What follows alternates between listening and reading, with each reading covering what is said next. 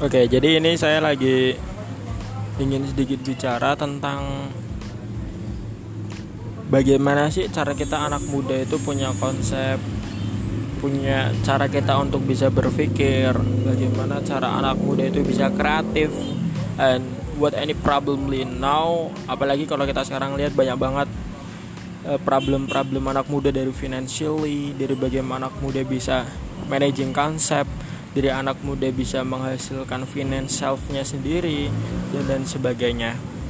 Nah jadi gue di sini mau bahas tentang itu bagaimana step by stepnya dan bisa implemented banget buat diri kita ke depan.